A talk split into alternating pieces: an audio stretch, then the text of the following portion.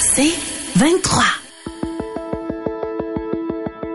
Nouvelle technologie, univers numérique et innovation. Voici une tasse de tech avec Alain McKenna et Pascal Forget. Et bonjour tout le monde, bienvenue à un nouvel épisode et même une nouvelle saison parce qu'on a décidé ça, hein, Pascal. Euh, nouvelle saison d'une tasse de tech, la balado techno Mm-hmm. De référence pour tout le Québec et même au-delà parce qu'on a des gens qui nous écoutent euh, d'Europe et d'Afrique même, donc on a des gens partout sur la Dans le planète qui nous écoutent dans le métavers. Quoique c'est discutable parce que ma théorie c'est que le métavers maintenant est mort, on n'entend plus parler. Oui. Il y a Quelqu'un disait que c'était pas, pas un hype. Euh, ben, j'ai une petite nouvelle pour vous.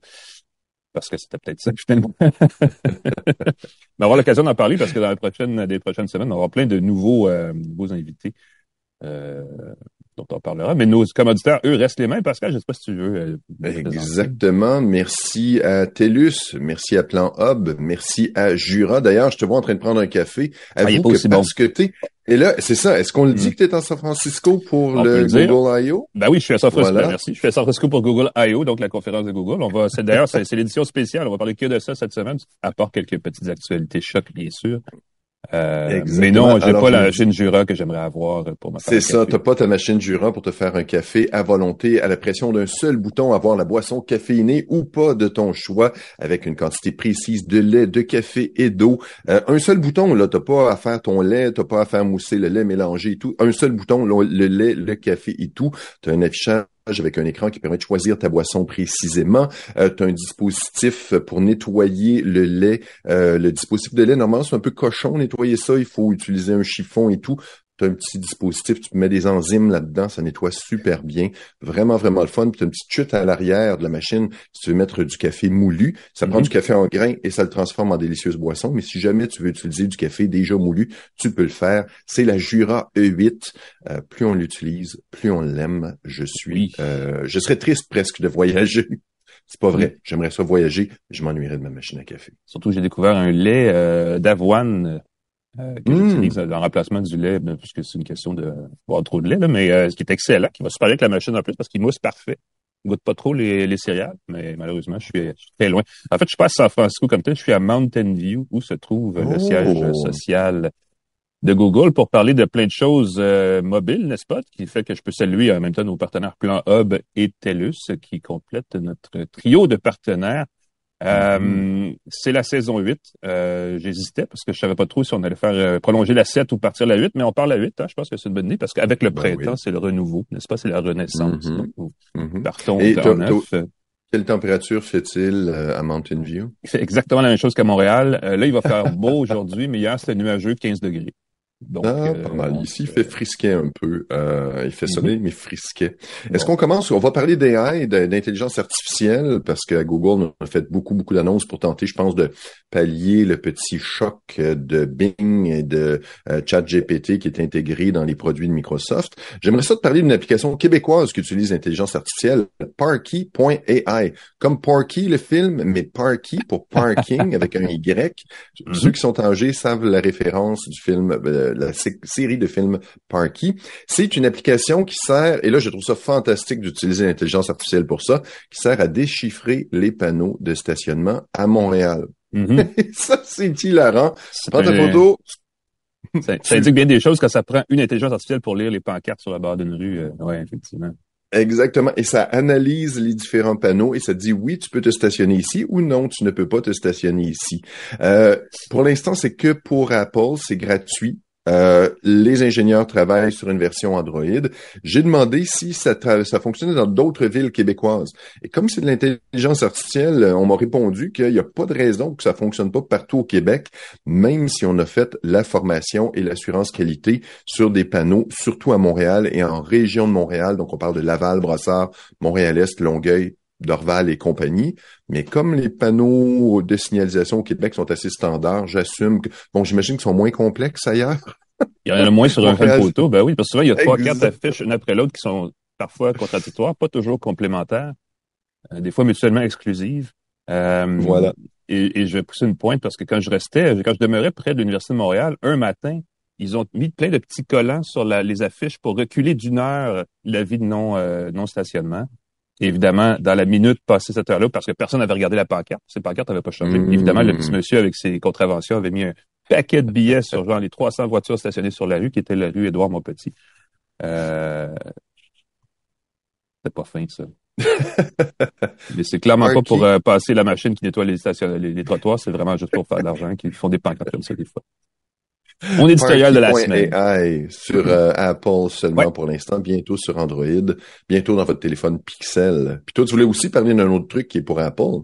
Ben oui, ben effectivement, euh, il y a eu une petite nouvelle, euh, et, et, je pense que c'est la stratégie d'Apple que d'essayer de noyer un peu les nouvelles de ses concurrents quand ils font des conférences, parce que mm -hmm. la veille des grandes conférences de Google, Microsoft et les autres, il y a toujours une petite nouvelle d'Apple qui se oui. profile. Mystérieusement. Ouais, et euh, ce coup-ci, ben, on a présenté deux versions pour iPad de deux applications de pointe euh, très populaires sur Mac, Final Cut Pro et Logic Pro. Euh, ce qui euh, permet toujours de me rappeler à quel point je n'utilise pas ces applications parce que ce sont des applications plus pour des professionnels vraiment de l'audiovisuel. Oui. Dans le cas de Final Cut Pro, c'est de l'édition vidéo de pointe. C'est comme un iMovie sur euh, les stéroïdes pour ceux qui sont plus grand public. Et Logic Pro, c'est pour créer de la musique, pour produire de la musique. Vraiment, c'est un, c'est un mini studio qui tient dans un dans un Mac mm -hmm. jusqu'ici et maintenant sur iPad. Euh, c'est une euh, semi-petite grosse nouvelle parce que c'est des outils qui, ce sont des outils qui sont très appréciés de gens de créateurs de contenu euh, qui préfèrent les produits Apple. Là, par exemple, euh, Première élément et toutes ces choses-là chez chez Adobe entre autres. Il y a euh, DaVinci aussi qui fait beaucoup de, de, de, de avec son application Resolve, qui fait beaucoup de. De belles choses qui est très populaire. Donc, Apple sentait le besoin de revenir avec une, offre tactile, disons-le comme ça, parce qu'on a revu les deux applications essentiellement pour les euh, rendre plus fonctionnelles à l'écran de iPad Pro. J'insiste sur le Pro parce que ça prend un appareil assez puissant pour que ça fonctionne. Mais la démonstration est assez éloquente en termes d'interface. C'est vraiment bien soigné. Euh, on peut évidemment, sur même sur son iPad, importer des, vidéos, des clips, des photos, des clips, des trames sonores pour faire du montage vidéo de pointe avec des, euh, des effets, des filtres, des euh, tout ce que vous voulez. Là, c'est vraiment assez assez avancé. Et ce qui est intéressant, c'est pas tellement ce qu'on peut faire parce que c'est comparable à ce qu'on fait sur un Mac déjà, mais c'est la façon dont on peut interagir avec les éléments à l'écran avec ses doigts, n'est-ce pas? Et aussi avec le stylet, le pencil, qui permet de faire de l'édition de précision euh, d'une façon qu'on penserait pas parce que quand on met un doigt, on le sait quand on utilise une tablette couramment, euh, c'est pas toujours l'affaire la plus précise euh, mm -hmm. d'y aller directement avec le doigt à l'écran, mais dans ce cas-ci, on a trouvé, entre autres choses, on a une espèce de molette qui apparaît sur le côté de l'écran qui permet de, juste en pivotant les doigts, d'ajuster vraiment un degré de, de, de détail euh, qui est plus précis que, en fait, que ce que je m'attendais à voir, euh, honnêtement. Donc, deux applications qui sont intéressantes pour les amateurs. Euh, Logic Pro, c'est plus de la musique. On a aussi une, on a revu aussi la façon dont on utilise les plugins, les logiciels pour les rendre visuels. Donc, on fait du drag and drop, du glisser-déposer. On peut faire de la prévisualisation ou en tout cas de la pré-écoute parce que c'est du traitement euh, musical, sonore. Euh, et c'est assez intéressant. Et la grosse, peut-être la grosse affaire, c'est qu'au lieu d'acheter les logiciels pour quelques centaines de dollars pièce, Apple les offre par abonnement à 5 dollars par mois. Donc, les gens oh. qui sont oh! curieux, euh, qui euh, pensent qu'ils peuvent euh, devenir soit créateurs de contenu, parce qu'on s'adresse à une clientèle plus, plus jeune, plus numérique avec ces applications-là, donc, les gens qui veulent devenir YouTubers, des choses comme ça, peuvent et qui veulent justement bidouiller, savoir s'ils sont capables de le faire, ben, ils ont un accès, un accès plus facile parce que 5 dollars par mois, ben, on, on paye 5 dollars puis pendant un mois, on peut l'essayer. Et si ça nous intéresse, ensuite, c'est 49 dollars par année. C'est une façon simple et, euh, et pas trop chère d'avoir un premier contact avec ces applications-là. Évidemment, vous pouvez aussi essayer iMovie qui est gratuit, qui permet de faire de l'édition très légère si vous êtes plus, euh, si vous le faites plus pour par loisir, mais c'est une façon évidemment de sauver des sous là aussi. Mais euh, on s'entend que Final Cut et Logic Pro, c'est des applications professionnelles avec oui, lesquelles on peut monter dans le nom, films en salle. c'est des trucs très, très costauds. Moi, ça me fait réaliser à quel point le iPad est une machine puissante. Mm -hmm. euh, et je me demande comment ça va s'intégrer dans le workflow des créateurs. Quand tu es de travailler avec un clavier, quand tu es habitué de travailler avec... Euh, euh, là, whoop, tu peux peut-être faire une préédition. J'imagine que ça va devenir très pratique pour les créateurs en, sur la route. Euh, ben, tu ça, peux, ça, dans une voiture, tu peux plus rapidement, peut-être avec ton iPad, faire une pré, un pré-montage, publier quelque chose sur les réseaux sociaux avec des outils professionnels de montage. Je pense que les gens réalisent pas tout ce qu'on peut faire euh, euh, avec un logiciel professionnel. Et tu as mentionné euh, DaVinci Resolve. Ceux qui veulent faire du montage vidéo, c'est une application gratuite. Euh, vraiment, c'est ça, ça c'est incroyable. Il semble que de plus en plus de créateurs euh, arrêtent de payer des licences pour euh, les logiciels de Sony ou les logiciels comme mm -hmm pour faire avec euh, DaVinci Resolve. C'est aussi une application professionnelle qui permet de monter des, des films en salle. Euh, je l'utilise et je suis émerveillé par ce que ça peut faire. Oui, oui ben on s'en rend pas compte, mais la production, vous savez, les gens qui tu sais, les, sur Instagram, les influenceurs, ces choses-là, les créateurs de contenu, vraiment, ont des outils euh, assez poussés. Là, c'est pas, c'est souvent fait, c'est très soigné, quoi qu'on pense de ce, de, ce créneau-là. Mm-hmm. il y a quand même pas, généralement beaucoup de travail derrière, et ces applications-là visent cette clientèle-là. Donc, pour les gens qui, plus les jeunes, probablement qui rêvent de, de, de faire de faire carrière dans ce genre de, de, de, de profession-là, effectivement, il existe des outils. Euh, et ils sont ils sont plutôt chouettes. En fait, on fait vraiment le pont entre les outils professionnels et les outils grand public avec ces applications-là qui sont plus sur iPad. Ça prend d'ailleurs un iPad de processeur M1 plus, donc vraiment un iPad Pro assez récent. Ou euh, dans le cas de Logic Pro, c'est le processeur A11, donc c'est vraiment des iPads des deux, trois dernières générations qui sont qui sont conçus ou qui fonctionnent, euh, qui sont assez puissants en fait pour ces applications. Donc c'est un petit détail. Euh, euh, tu es au Google I.O. Moi, j'ai pris en note de Montréal. J'ai regardé ce qui se passait, les nouvelles qui ressortaient. Je sais pas si mhm. tu veux commenter ce que moi j'ai remarqué. Moi, j'ai vu que Google allait faire une mise à jour majeure de Find Your Device, trouver votre appareil, l'application qui permet de repérer, retrouver son téléphone, retrouver ses écouteurs, retrouver des trucs comme ça, y compris les traceurs euh, de, de, de, de, tile, entre autres, et les AirTags. Et ça, je trouve ça fantastique mm-hmm. qu'enfin on puisse voir dans un appareil Android facilement qu'un AirTag nous suit. Euh, il semble qu'Apple et Google travaillent ensemble pour éviter justement que ça serve à pister les gens à leur insu. Euh, je trouve ça noble parce que Apple, en lançant le AirTag sans compatibilité avec Android, a créé un outil de surveillance massif sans, ben sans, possibilité de se défendre si tu avais un appareil Android. Je trouvais ça terrifiant que personne n'ait relevé ça. Euh, on a aussi mentionné euh, l'application Home, l'application qui gère sa domotique. Euh, ça coïncide avec le lancement de la tablette de Google dont on va parler dans quelques minutes, qui va mhm. devenir un outil pour gérer toute sa domotique, allumer ses lumières et tout. ça va être lancé aujourd'hui. donc en théorie, là, j'attends la mise à jour. J'espérais pouvoir l'utiliser aujourd'hui. Mais ceux qui ont de la domotique à gérer, ça va être beaucoup plus facile de le faire avec la nouvelle application Home de Google.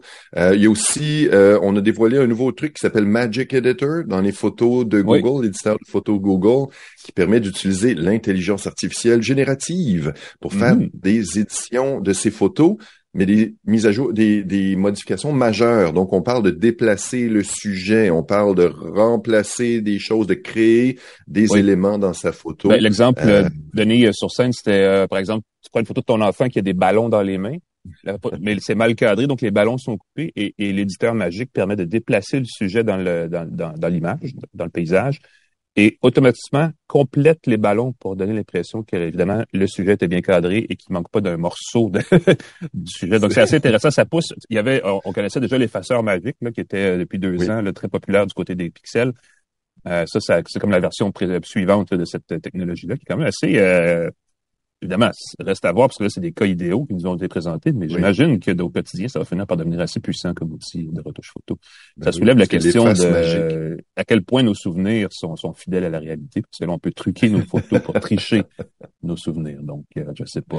Euh, ouais. L'efface magique enlever des choses avec le Magic Editor, on va pouvoir ajouter des choses et même déplacer des éléments dans sa photo. Bien, bien de mm-hmm. voir ça. Ça va être déployé dans l'année. Et ça, c'est l'affaire qui est particulière. Ce que j'ai mentionné, le Find Your Device, la mise à jour, ça va être dans l'année, dans bientôt.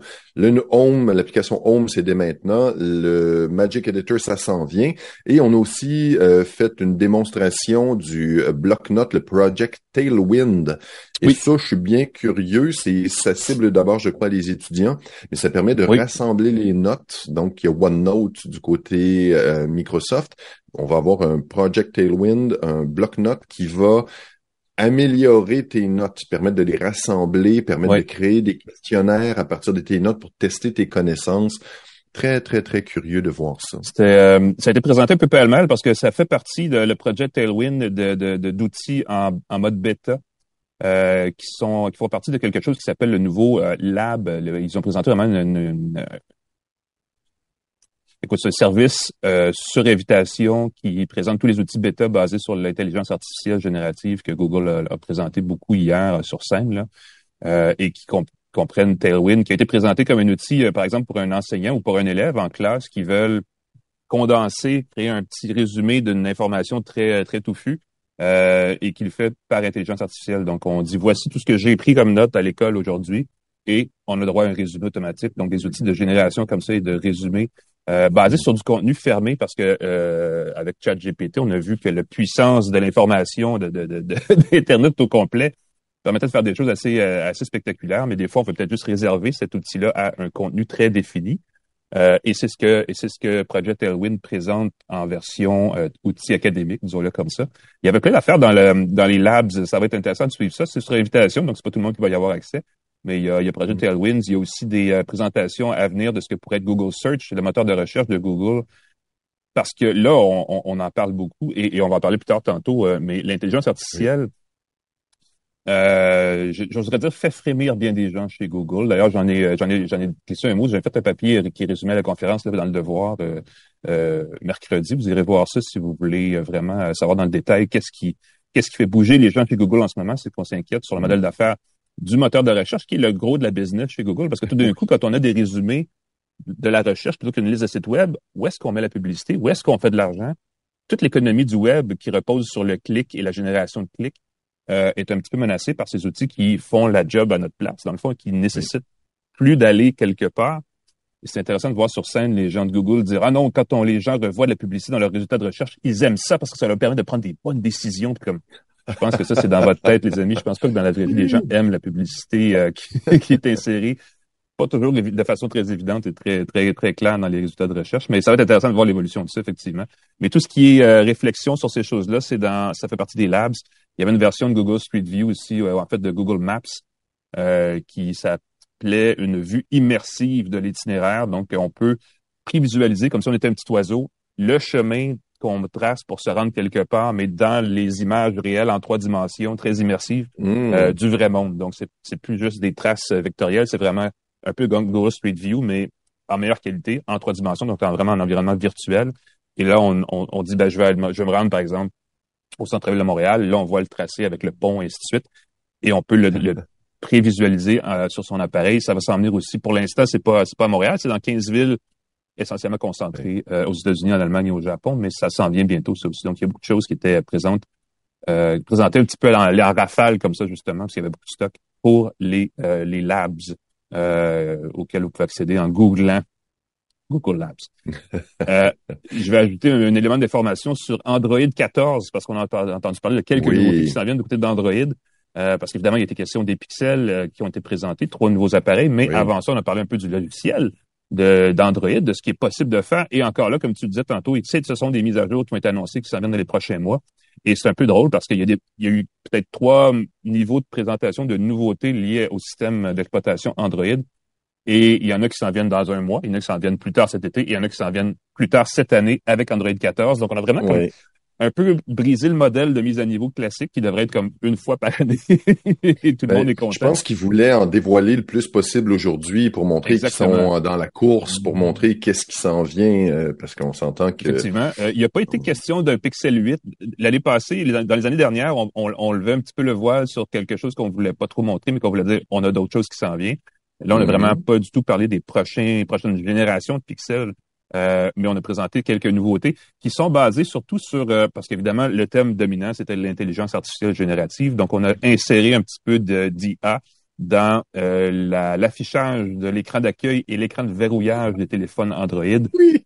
On a, mis, on a joué sur les mots et on a passé 45 minutes à nous présenter comment on pourra bientôt utiliser les images dans notre Google Photo, dans notre photothèque et euh, modifier les, les polices d'affichage de l'horloge, de, l'heure sur son téléphone, et même personnaliser le texte et ces choses-là qui s'affichent sur l'écran verrouillé, ainsi que les raccourcis, parce que souvent les raccourcis dans l'écran d'accueil, c'est la caméra et la lampe de poche ou des trucs comme ça. Là, on va pouvoir mettre les, les raccourcis de son choix. Euh, on offre un niveau de personnalisation. Si on enlève le flafla, là, si on enlève le, tout le hype autour de l'intelligence artificielle, on offre une plus grande personnalisation de l'affichage de l'écran d'accueil.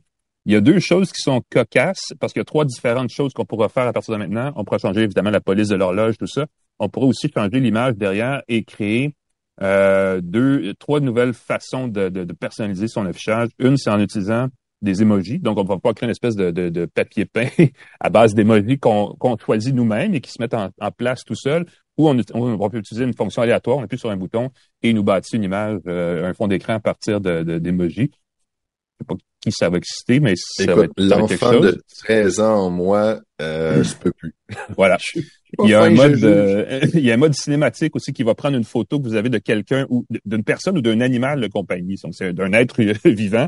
euh, sur un sur un arrière-plan euh, assez facile à, à comprendre. Et là, l'outil, votre Android va décomposer l'image pour créer un effet de mouvement avec l'arrière-plan, pour animer un petit peu le fond d'écran et le rendre. euh, Mhm. on le voyait un petit peu sur les appareils il y a quelques années où quand on, on bougeait son appareil, l'image se déplaçait Oui. une espèce d'eff- d'effet de pers- de perspective, pardon. Ben, ça va être euh, plus avancé en version euh, cinématique, comme on l'appelle chez Google. Et il y a, euh, en dernier euh, point, les euh, papiers peints d'intelligence artificielle générative. Les gens qui connaissent euh, Mid Journey ou Dali savent un peu déjà de quoi ça va ressembler, parce que ce qu'on va offrir aux utilisateurs, c'est sur l'appareil de composer une phrase avec des, euh, ça va être des, choses pré-réglées. Genre, euh, je veux un paysage de ville sur le bord de la mer, style expressionniste. Et là, il génère une image de nulle part euh, basée sur cette combinaison d'éléments-là qui va permettre de créer des images de partir de rien. Donc, c'est vraiment génératif dans le sens où c'est pas une photo de San Francisco qui va être un petit peu rec- recolorée. C'est vraiment produit à partir d'une banque d'images que l'intelligence artificielle retraite et recompose et ensuite reproduit. Donc, ce qu'on dit chez Google, euh, chez Google, c'est que ça va être la façon la plus évidente de personnaliser tous les téléphones Android qui existent sur la planète. On dit qu'il y a 3 milliards d'utilisateurs actifs d'Android euh, dans le monde. L'affaire, c'est que probablement 80% de ces gens-là ont des téléphones Android qui sont pas nécessairement des téléphones intelligents Mhm. très modernes, donc qui seront pas compatibles. Et sérieusement, si je me fie juste à, mon expérience personnelle, il y a beaucoup d'appareils Android qui sont peut-être sur Android 3, 4, 5, là, des vieilles versions d'Android euh, qui sont bloquées de toute façon avec des- du vieux stock parce qu'il y a quand même beaucoup de gens, évidemment, à l'extérieur d'Amérique du Nord qui ont des téléphones plus âgés et surtout qui, ont des téléphones pas chers qui s'adonnent à être animés par Android. Ces gens-là, ils n'auront pas le droit, mais à partir de cet été, euh, ceux qui ont un téléphone plus récent, nécessairement un Pixel, ça va être idéal, mais peut-être aussi d'une autre marque, pourront avoir ces euh, présentations-là. On a aussi présenté un niveau plus avancé, et ça, ça va venir d'Android 14, un niveau plus avancé de, de- de- de- d'harmonisation des couleurs, je vais dire ça comme ça, parce qu'on peut, avec euh, euh, les, téléphones Android actuels, avec la plus récente version d'Android, donc Android 13, euh, choisir d'utiliser la couleur dominante dans les images, dans l'image de papier peint pour créer euh, les icônes des applications, les couleurs des menus, ces choses-là. Et là, on pourrait aller un petit peu plus loin puisqu'on va vraiment pouvoir créer une, euh, un affichage monochrome, euh, pas nécessairement blanc, noir et blanc, mais vraiment monochrome, donc une seule couleur dominante à la grandeur du système. Donc, ça va être une façon de hmm. rendre des plus personnalisé. Mais ça, ça va être pour Android 14, donc ça va être probablement cet automne qu'on verra ça. On aura l'occasion d'en reparler euh, sans doute là, dans les, dans quand ce sera dévoilé. Moi, j'ai bien hâte de voir combien de fois on va se servir de ça. Moi, j'ai l'impression que ça va être une belle démo. On va ouvrir notre, euh, notre téléphone, on va installer Android 14, on va le faire une fois, on va faire ouais. ouais. C'est ça qui est ça, ben oui. Et on va revenir à l'ancien fond d'écran qui sont préconçus, qui sont habituellement très, très jolis. Moi, je n'obsède pas sur mes fonds d'écran. Je sais pas pour toi, mais... Ben, j'aime beaucoup le mettre des photos de la famille, des, des, des voyages, des choses comme ça, mais euh, j'avoue que j'en ferai pas une obsession non plus. Puis je Écoute, je ne sais pas à quel point ils ont fait un focus group avec des gens qui représentent l'acheteur moyen pour se dire que c'était une des priorités à faire, mais c'est sûr que c'est quelque chose qui était facile à présenter euh, dans Mhm. un contexte de conférence pour les développeurs, de dire voici à quel point vous pourriez, vous aussi, dans vos applications, créer des éléments euh, de design, d'interface qui sont personnalisables facilement basés sur des éléments système, couleur générale, couleur dominante, style d'icône, génération d'images. Euh, il y a des petits mouvements qui s'en viennent de ce côté-là. Euh, D'ailleurs, parlant d'intelligence générative, on va en parler dans un instant parce qu'on va revenir sur Oui. les éléments plus d'intelligence euh, artificielle. Mhm. Je vais vous donner des, des indices de ce dont on va parler. Euh, Gecko, Otter, Bison et Unicorn. Voilà quatre noms de ce qui a été présenté euh, par, euh, entre autres, Sundar Pichai sur scène hier. Ils ont beaucoup, beaucoup, beaucoup de noms pour beaucoup, beaucoup de systèmes. Et après Ouais. ça, tu l'as présenté, on va aussi revenir sur les Oui. trois nouveaux appareils, Pixel Les- 7a, les nouveaux Pixel. Fold et Pixel Tablet. Euh, on prend une petite pause, je prends une gorgée de café, bougez pas, on revient tout de suite avec tout ça à une tasse de tech.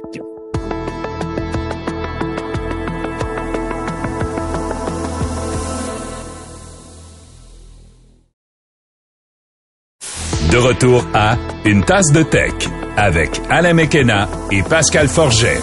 Ah, Bienvenue à une tasse de tech. On tombe euh, pile poil pour parler d'intelligence artificielle. En fait, c'est un bon retour parce Mhm. qu'on va en parler beaucoup dans les prochains mois. Et on commence fort, nous, avec notre saison 8, n'est-ce pas? Puisqu'on est à... Ben, moi, je suis à Mountain View. J'aimerais vous dire que je suis à San Francisco, mais c'est tellement pas la même chose.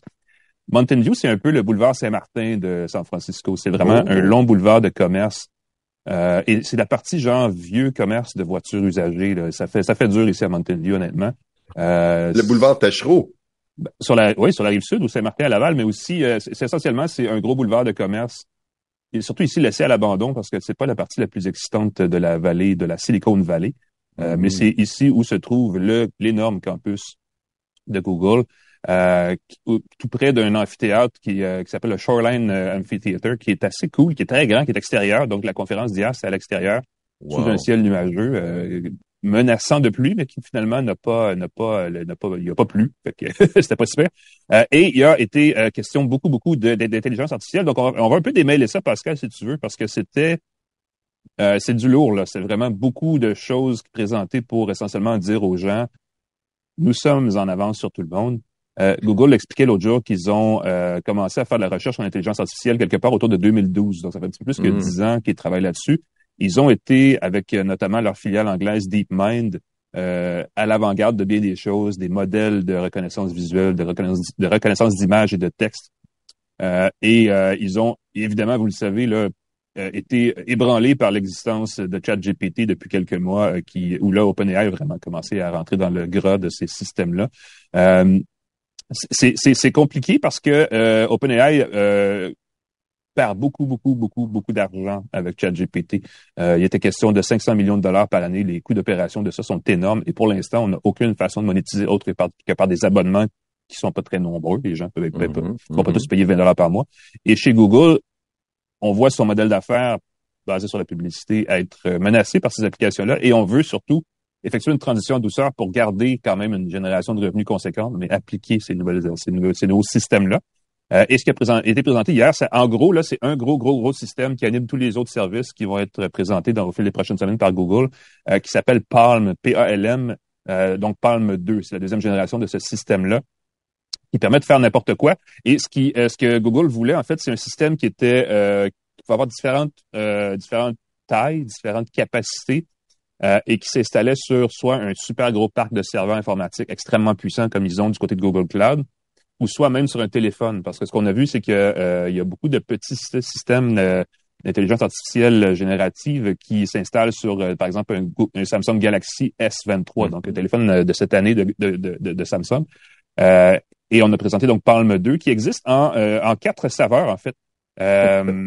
du plus petit, Gecko, qui semble-t-il fonctionnerait sur un téléphone intelligent, à la version plus grosse, Unicorn, donc licorne, qui elle est vraiment la version pleinement déployé de, ce, système-là, sur lequel repose entre autres Bard. Et c'est là où ça va être le fun parce qu'il y a beaucoup de noms pour leur système. Oui. Euh, Bard, c'est un projet conjoint entre les chercheurs d'intelligence artificielle chez Google et les gens qui travaillent sur l'assistant Google. L'assistant, c'est cet euh, assistant numérique vocal qu'on a sur nos téléphones Android, qu'on a dans les enceintes connectées de Nest euh, et qui sont un petit peu partout là, dans les applications de Google. Et là, Bard est un peu ils veulent pas le dire, mais on peut présumer que c'est peut-être le futur remplaçant de l'assistant parce que ça, fait tout ce que l'assistant fait en mieux, sauf que c'est pas l'assistant parce que c'est pas encore intégré à rien. Là, ce qu'on a présenté hier, c'est Bard en version euh, évoluée, reposant sur Palm 2, qui va être offert, qui va être accessible dans 180 pays, donc ce sera plus un bêta fermé pour seulement quelques marchés. Bard va comprendre 40 langues, euh, va pouvoir interagir dans 40 langues. Ça, c'est un petit peu plus que ce que c'était ce que c'était avant. Euh, pour nous, c'est moins évident parce que déjà en français, il fonctionnait quand même euh, mm. euh, dès le début. Je pense, je me rappelle plus exactement, mais il me semble que c'était quand même assez, assez fonctionnel dans tout, en tout cas, surtout en anglais. Et là, ce qu'on annonce, c'est des interfaces plus évoluées pour les gens qui veulent programmer à partir de ces outils-là, parce qu'on peut évidemment produire du code aussi, parce que Bard oui. et Palm 2 peuvent vous aider à programmer, donc à créer des applications avec du code dans une vingtaine de langages de programmation. Euh, peut donc créer du code, corriger du code, et ultimement vous dire comment compiler tout ça et pour créer une application à l'autre bout. Donc vraiment, ça devient un outil euh, pour les programmeurs, entre autres, qui est très poussé. La dame qui est euh, une des deux chercheuses en chiffres que j'ai rencontrées hier là, par rapport à ça me disait qu'elle, ce qu'elle voit comme outil du côté de Bard, c'est pas un remplaçant des développeurs ou des programmeurs, mais c'est vraiment un compagnon junior mm. qui, lui, qui lui évite d'aller chercher dans la documentation le petit bout de code qu'elle veut ajouter, qu'elle se rappelle plus, qu'est-ce quoi exactement. C'est comme donc c'est comme un peu un, un, un manuel d'utilisation des langages de programmation qui est il y a toujours la bonne réponse vite, plutôt que d'avoir à aller dans la documentation. Et ce que je trouve fantastique, c'est qu'il expliquait que le modèle d'intelligence artificielle a été entraîné sur des langages humains, Mhm. mais aussi sur des langages de programmation. Et c'est pour ça qu'il a pu apprendre à parler ces langages-là. Et je trouve ça fantastique de se dire, ben oui, ça marche pour des langages humains, comprendre comment créer une phrase, comprendre euh, une question. Ben, si tu mets la même euh, analyse sur des langages de programmation, tu vas comprendre quel code va avec quoi, quelles règles, qu'est-ce qui marche, qu'est-ce qui marche pas. Mhm. Ça fait.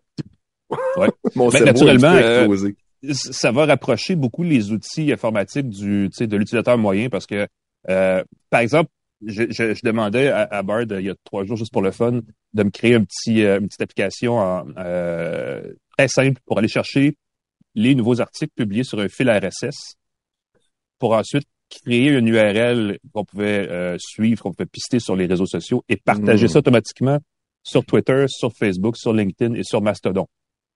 En trois secondes, elle m'a fourni le code. En deux secondes de plus, parce que je l'ai relancé sur comment, comment ensuite je peux convertir ça en application utilisable. Elle m'a expliqué comment compiler ça sur mon ordinateur à travers un terminal. Et en genre dix minutes, j'avais une application créée de toutes pièces par quelqu'un, moi qui sais aucunement programmé, euh, mais dans le, tu sais, vraiment fait personnalisé avec euh, les indications où installer la clé pour l'API, des choses comme ça.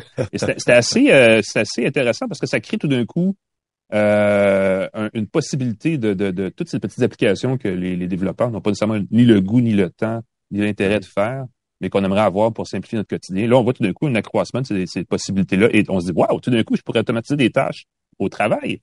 Et, et individuellement, chacun d'entre nous pourrait trouver des façons d'être plus productif. Et là, vous le dites pas à votre patron, puis vous passez du temps de qualité à faire autre chose qu'à travailler huit heures par jour Exactement. et vous avez à la fin le même résultat de travail. Donc, c'est quand même assez intéressant ce que ça permet comme potentiel pour les gens qui sont dans des, des, des, des, des, tâches euh, de, de, d'info- liées à de l'information, donc des tâches plus informatisées et tout ça. Euh, il y a quand même quelque chose d'intéressant. Il y a un autre élément qui a été présenté hier, euh, au-delà des fonctions, c'est que euh, on pourra bientôt dans Bard euh, soumettre des images au lieu du texte Hmm. pour qu'elle nous explique, par exemple, c'est quoi l'image ou à partir de l'image, nous donner de l'information additionnelle. Et inversement, elle pourra, elle aussi, nous répondre, ou, ou lui aussi, je sais pas si c'est un gars ou une fille, Bard, évidemment, euh, mais pourra nous donner de l'information en sous forme d'image. Ça, ça, ça va venir plus tard dans les prochains mois. Euh, Google s'est associé avec, ben, associé, va utiliser un outil d'Adobe qui s'appelle Firefly Oui. pour faire Oui, la oui. génération d'images, comme le fait Mid, Mid Journey.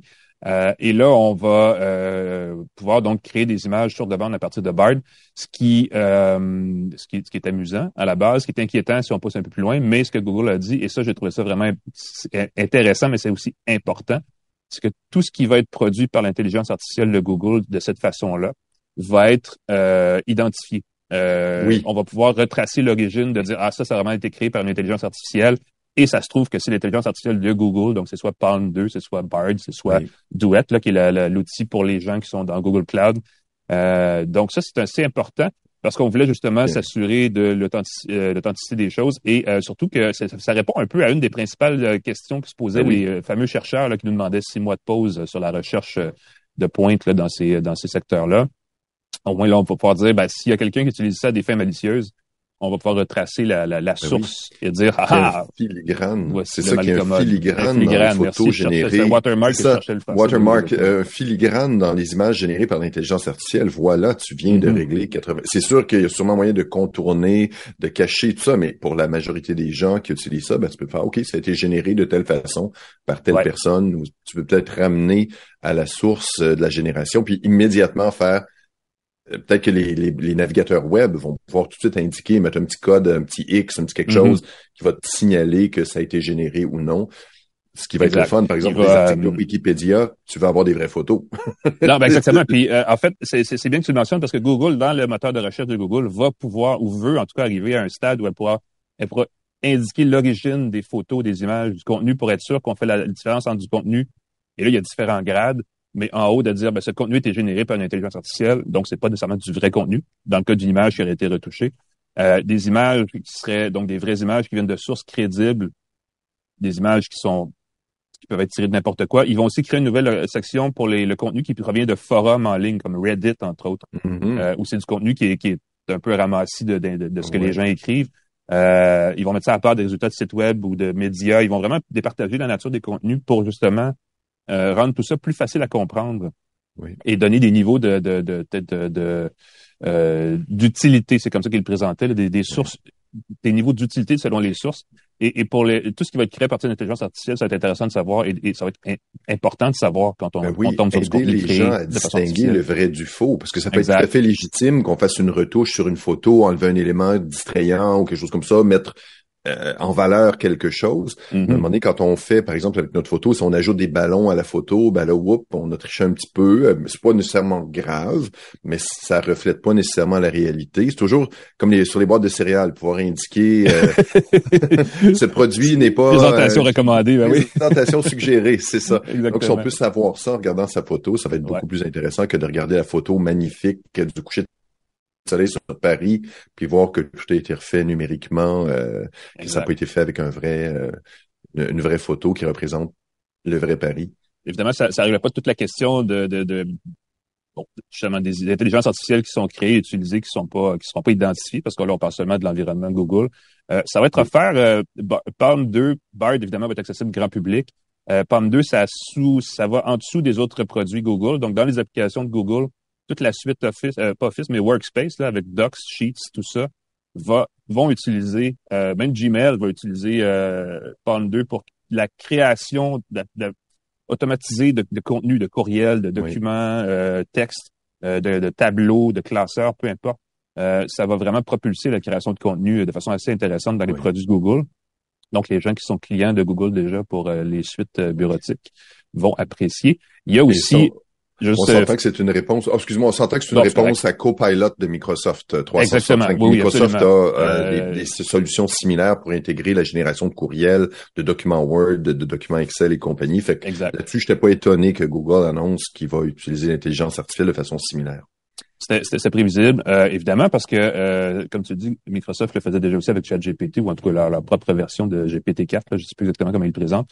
et il y a aussi, c'est ça, la partie peut-être plus intéressant pour les, professionnels de, de, de, de, programmation. Il y a des, il va y avoir des, des API. Donc, tout, tout ce qui est offert sur Palm 2 va être accessible pour intégrer les outils de Google dans vos applications.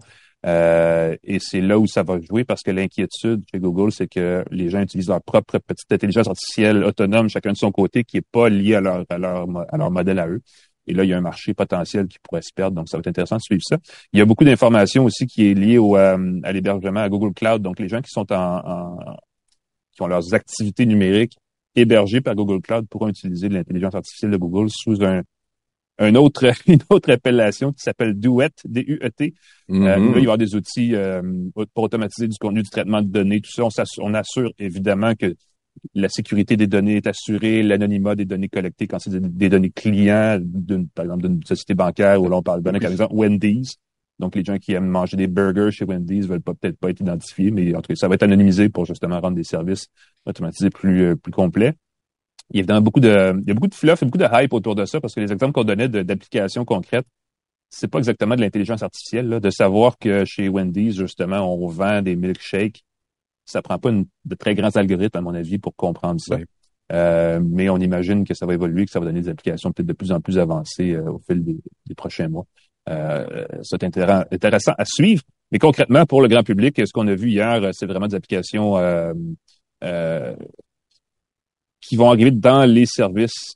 Je pense entre autres à l'application de messagerie de Google où on va pouvoir commencer à préécrire des réponses, des choses comme ça, et même donner du style à nos réponses, parce que, et ça, c'est malheureusement seulement en anglais au début, mais il va avoir la possibilité de donner, euh, de faire rimer, par exemple, notre, nos réponses, nos messages, euh, de d'écrire sous le style d'un auteur anglais bien connu des années euh, de la Renaissance. Il voulait pas dire Shakespeare sur scène, mais c'était un peu ça. Uh-huh. Euh, et il y a beaucoup de façons comme ça qu'on va pouvoir utiliser. C'est c'est peut-être plus ludique que vraiment productif mais il y a quand même un volet grand public à ça qui s'en vient. Donc, dans les prochains mois, ça va être intéressant de voir comment ça va évoluer parce que c'est sûr que ça va changer notre façon euh, au quotidien là, dont on fait certaines choses ou on communique en tout cas sur, euh, sur Internet et de façon mobile. Donc, ça va être, ça va être à suivre. Et ça, c'est qu'un petit aperçu parce qu'il y en avait du stock. Là. Il y avait, euh, on a parlé même de sécurité à la fin des mots de passe parce que ça aussi, c'est un autre truc là, avec les oui. passkeys. Avec l'alliance FIDO, euh, il y avait, il était question de ça hier aussi à, à Google I.O.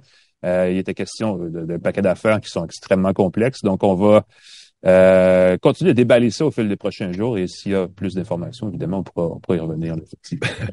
Moi, quand j'ai vu toutes ces annonces-là, je me dis en tant que chroniqueur techno, oh non, ça veut dire qu'à peu près chaque jour, je vais avoir à rafraîchir mes appareils, voir les mises à jour. La mise à jour, est-tu arrivée? Oui, elle est arrivée. Oui, elle est en français.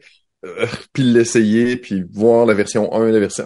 Ça va être une année assez folle côté Google, mais ça fait plein de petites nouveautés. C'est un gros On va peut-être pouvoir essayer sur nos nouveaux appareils Google, des produits physiques. Oui, monsieur. Exactement. J'ai bien hâte. On va, ben, on va finir, on va closer, on va faire un petit peu ici la, la partie Mhm. intelligence artificielle de la- notre, notre balado axé spécial sur Google I.O. Euh, je prends une petite pause parce qu'il faudrait rafraîchir mon café, mais on revient, on va parler de ces trois appareils-là, le Pixel 7a que tu as en main, le Pixel Je. Fold que je n'ai pas en main, mais avec lequel j'ai joué hier, Oui. et la Pixel tablette qu'on a vu tous les deux et qui s'en Mhm. vient au Canada très bientôt. Restez avec nous, on revient tout de suite à une tasse de thé.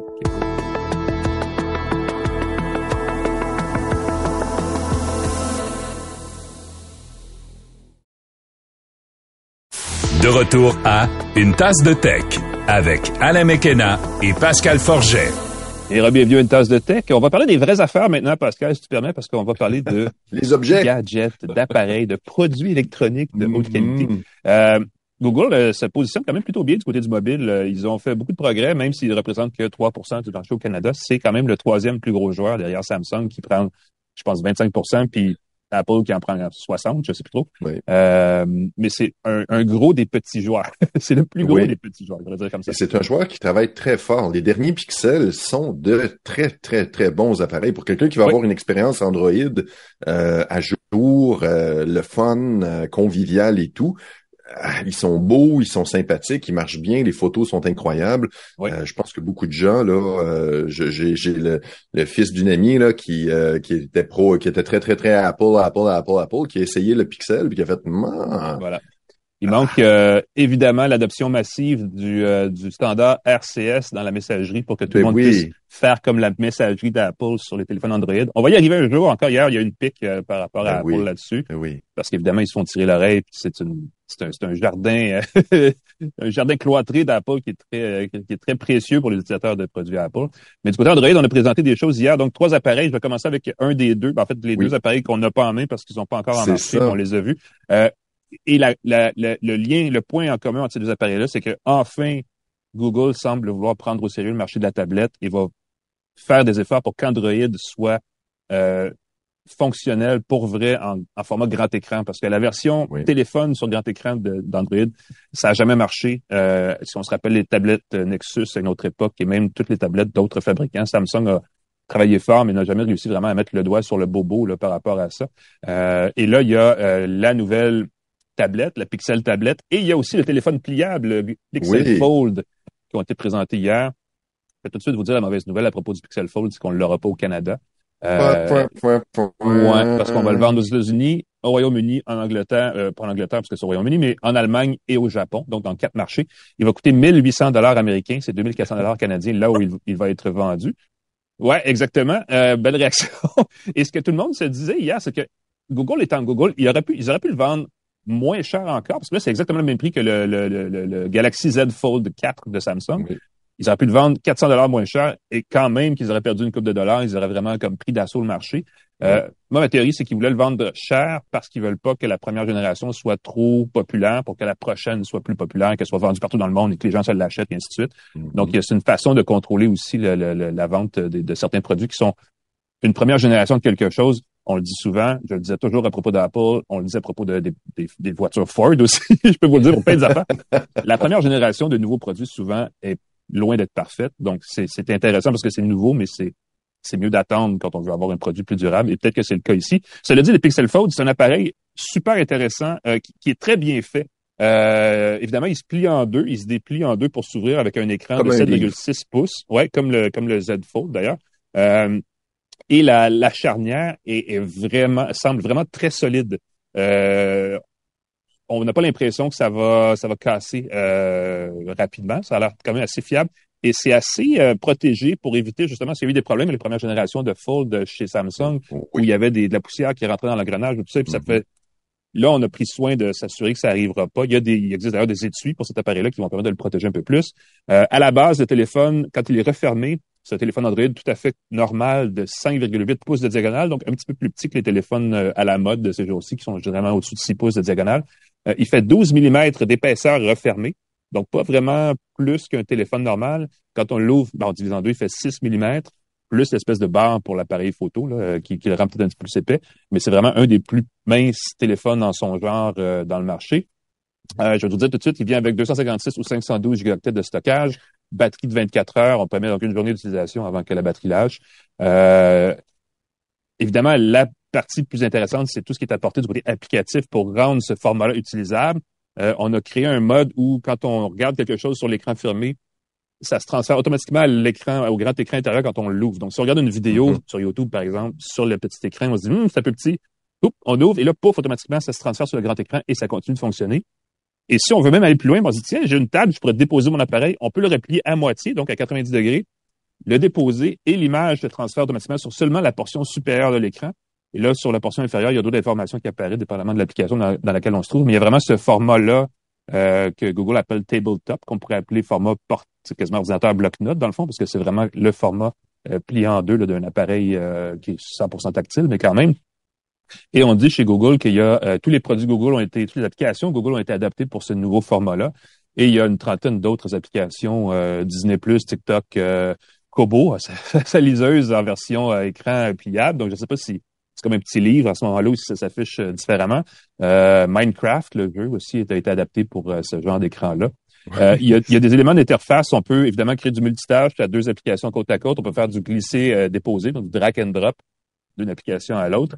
Et euh, une petite application que j'ai trouvé intéressante à propos du Fold, c'est qu'on peut le replier donc à moitié, le déposer, partir à l'application Google Traduction, traduire en direct une conversation qu'on a avec quelqu'un. Si je parle français avec quelqu'un qui parle japonais, de mon côté de l'appareil, la traduction du japonais va s'afficher en français en direct, et de l'autre côté, ce que je dis en français va s'afficher en japonais en direct aussi, pour qu'on puisse se comprendre en direct de façon mmh. instantanée. Ça, j'aimerais pouvoir l'essayer pour vrai. Donc, il faut que j'aille me faire un ami qui parle japonais. Euh, mais il faut aussi que je trouve un fold parce que pour l'instant, on ne sait pas combien de gens vont l'acheter, mais on le verra pas chez nous de toute façon. Donc, ce serait strictement euh, au niveau théorique que cette application-là pourrait venir. On dit que si l'appareil euh, connaît un beau succès, il pourrait venir au Canada peut-être dans la prochaine année. Je ne sais pas combien à quel rythme il va être rafraîchi l'appareil, mais ça se peut qu'on le voit un jour au Canada. Donc, les gens qui veulent un appareil écran pliable, croiser les doigts parce que c'est un des beaux téléphones euh, dans ce genre. Il y, a le, il y a le Samsung, puis il y a Oppo aussi, la compagnie chinoise, qui en fait un. Euh, et, ils sont tous très bien, mais le celui de Google semble mieux fini, un petit peu plus haut de gamme que les autres. Euh, bien de voir, bien de voir ça au Canada. Ce qu'on va avoir au Canada, on, va, voir la Pixel tablette. La Pixel tablette que j'ai bien, bien hâte de voir parce qu'elle a quelque chose de particulier. J'ai trouvé ça bien institué quand on l'a présenté aux journalistes, en tout cas dans, dans ma présentation. Mm-hmm. Euh, on a dit que les tablettes, trop souvent, ben, on sait que j'ai vu plusieurs statistiques qui disaient que l'utilisation des tablettes diminuait. La plupart des gens, les ventes aussi, les ventes sont comme les ventes aussi, euh, ça baisse parce que ça dure longtemps. Puis mm-hmm. trop souvent, quand on veut l'utiliser, elle est plus chargée. Elle est, elle manque de charge. Et donc, ils ont créé une base qui va être vendue avec la tablette, qui, dans la boîte, qui est inclus dans la boîte. Donc, ça vient avec la tablette. est un petit peu plus cher, mais il y a des haut-parleurs qui sont inclus, qui servent de base magnétique. Il semble qu'ils ont travaillé très très fort. Je sais pas, tu peut-être fait l'essai de décoller la tablette de la base. Moi, j'ai pas eu l'occasion de l'avoir en main, mais en posant la tablette sur la base, elle se colle sur un socle qui devient un haut-parleur. Donc, on peut diffuser de la musique, des messages, écouter ses vidéos plus fort. Euh, ça positionne la tablette parfaitement pour des appareils, des appels vidéo ou pour la mm-hmm. consultation d'informations. On peut voir sa domotique sur son écran d'accueil, très très chouette. Mais si on veut l'utiliser pour lire, regarder du contenu, on la détache, paf, elle est toujours chargée et je trouve ça super intéressant. Elle s'en vient au Canada bientôt. Elle va être 699 dollars, euh, incluant le, la base de recharge. On peut s'acheter la base de recharge tout seul et surtout un, un boîtier. Le boîtier, j'ai encore une fois, peut-être essayer. Euh, une petite béquille, ouais. Une petite béquille derrière qui peut aussi servir à l'accrocher euh, sur le dossier de son siège d'avion, par exemple, j'ai euh, une espèce de petit dans en voiture, j'imagine l'accrocher, une petite charnière ici qui est 109 dollars, c'est pas donné. Je pense que ça va être un accessoire qui va être bien bien apprécié. C'est euh, une belle offre. C'est sûr que la, la, la, combinaison de tablette et socle en font un appareil qui, quand on s'en sert pas, on le laisse sur le comptoir ou dans l'étagère et ça devient un cadre photo connecté. Voilà. ça ajoute l'information avec l'application Home ou d'ailleurs qui va être modifiée pour cadré dans le fond dans cet appareil-là pour afficher de la météo, de l'actualité, des applications connectées de la maison. Euh, c'est un appareil qui, euh, si les gens ont déjà touché un téléphone Pixel, vont reconnaître tout de suite l'interface parce que c'est le même genre d'interface, mais sur grand écran. On parle d'un écran de 11 pouces, euh, très lumineux, 4 millions de pixels, donc aucun problème de ce côté-là. le socle est vraiment plus comme un caisson de grave qui s'ajoute au quatre haut-parleurs de la tablette, Hmm. donc qui ajoute vraiment une, profondeur à, à, la musique, entre autres, qui manque quand on ne l'utilise pas, parce que le, les, les haut-parleurs de base dans la tablette sont vraiment de... Il manque un petit peu de, de, de richesse, disons-le comme oomph. ça. De oomph, exactement. Euh, L'appareil est assez puissant, animé par les mêmes euh, processeurs et coprocesseurs que les téléphones Pixel. Donc, le Tensor G2 fait maison chez Google et le Titan M2, qui est le coprocesseur de sécurité, là, avec euh, tout l'applicatif et, et, la retouche d'image, tout ça. Euh, déverrouillage par euh, empreinte euh, digitale. et, et, et, et, ce qu'on dit, c'est que l'autonomie, quand on la, on la, on la, on la recharge pas automatiquement, on a jusqu'à 12 heures de diffusion vidéo en continu. Donc, c'est une journée d'utilisation normale, on peut dire comme ça. Euh, il y a deux choses. Évidemment, on revient avec les mêmes applications optimisées pour grand écran que, que le Pixel Fold a. Euh, il y a euh, Google Meet qui a été euh, évidemment revu pour être optimisé pour la tablette parce que justement, on veut utiliser des applications d'appel vidéo avec ça, c'est assez naturel. Et euh, plutôt que d'avoir un clavier à l'écran qui serait incroyable, on a dit, on a créé vraiment un, une fonction de traduction du texte euh, à l'oral vers l'écrit. Euh, donc, un assistant vocal qui, dit-on, va trois fois plus vite qu'un clavier et très précis en français en anglais dans la langue de son choix.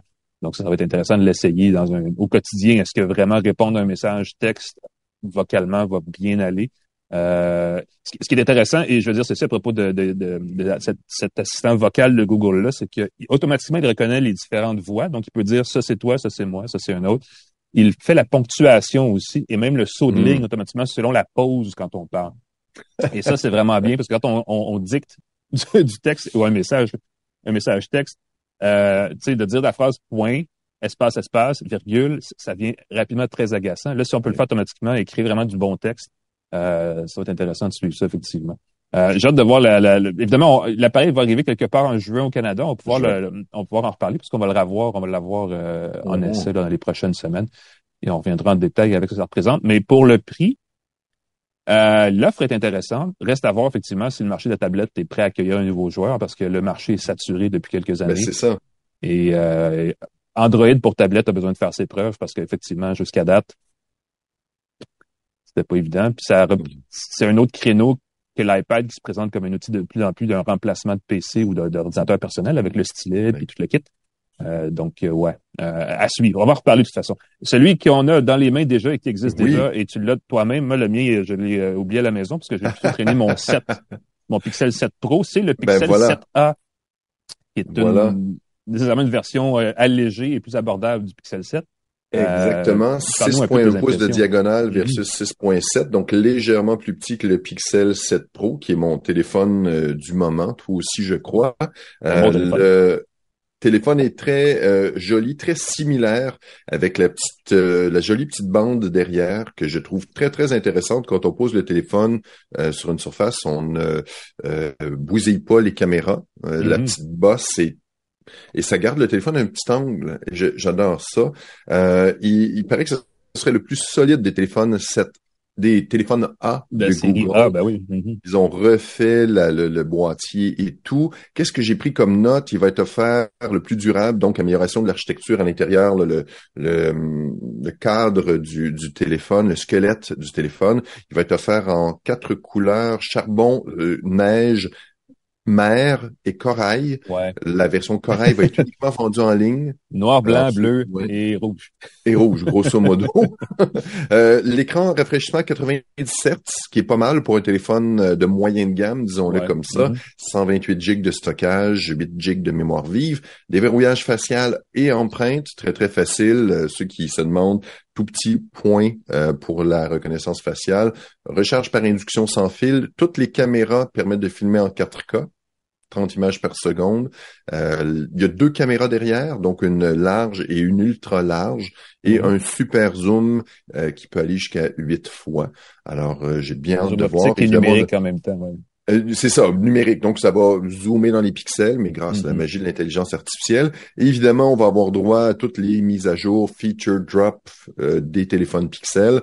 Il est en vente dès maintenant. Ceux qui sont curieux, on peut se le procurer dès maintenant ou le faire essai, le- en faire l'essai en boutique. Il est 599 dollars. Ouais, ça, c'est avec rien, mais les fournisseurs et même Google font des, euh, des offres spéciales régulièrement. D'ailleurs, c'est une conversation que j'avais avec des collègues ici, c'est que euh, déjà le Pixel 7 et le Pixel 7 Pro sont souvent liquidés par les fournisseurs à un prix qui les amène à peu près 50 dollars de différence euh, au final là, par rapport au Pixel 7A. Mhm. Et la question qu'on se posait, c'est est-ce que ça vaut la peine d'acheter un 7A quand on peut avoir un 7 ou un 7 Pro pour 50 dollars de plus, qui revient à quelques quoi 2 dollars par mois quand on les on, on Ben oui, l'étale sur, sur un an ou deux.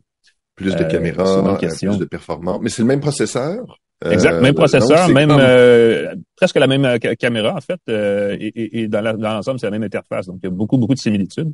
Mm. Euh, ce qui est euh, une, une grosse différence pour les gens qui veulent voir ces détails-là, c'est que l'écran est moins, on, on a le petit euh, le petit euh, le petit cadre noir autour de l'écran qui fait qui rend l'expérience moins enveloppante que sur le Pixel 7 ou alors l'écran l'affichage déborde un peu du euh, de la surface.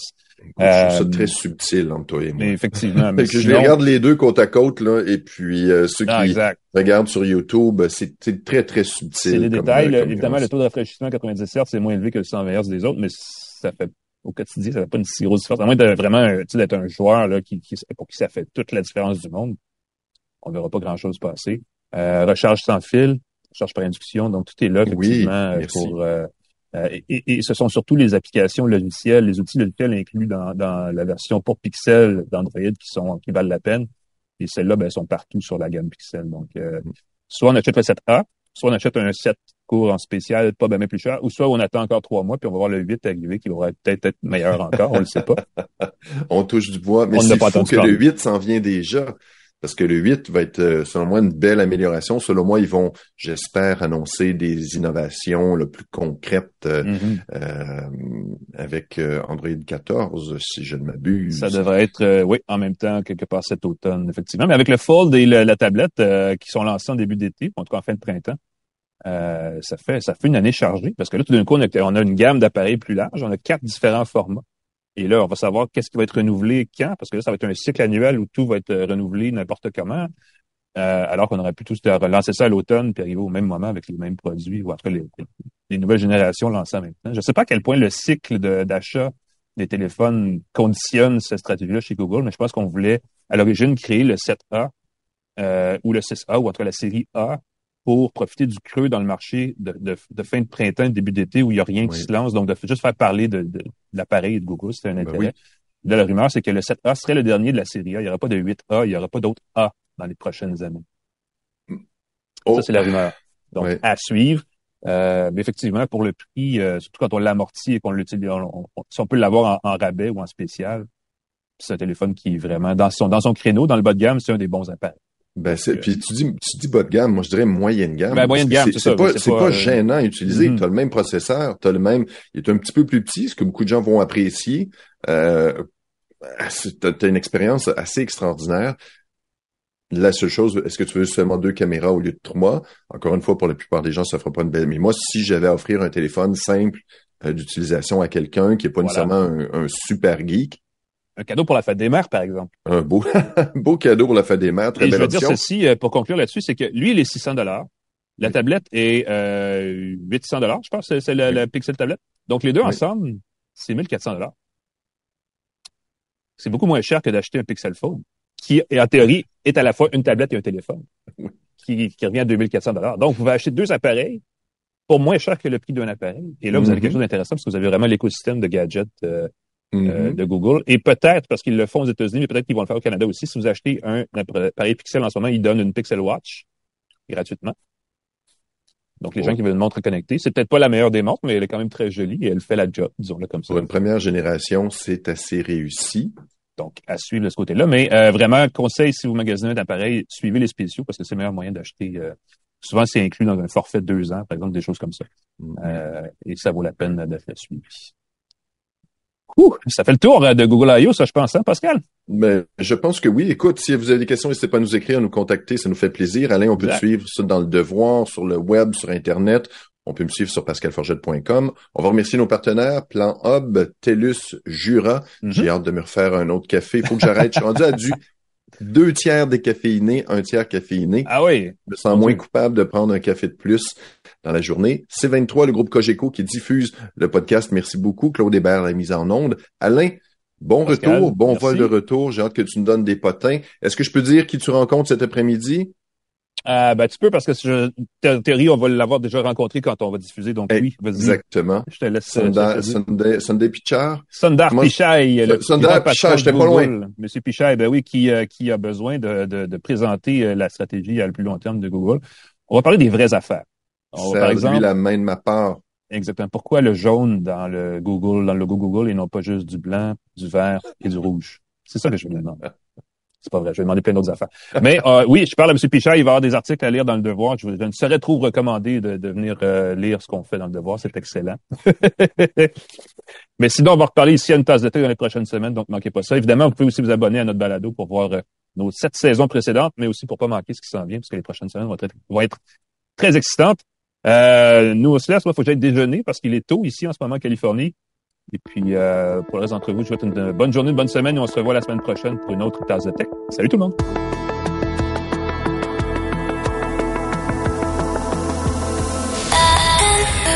C'est 23.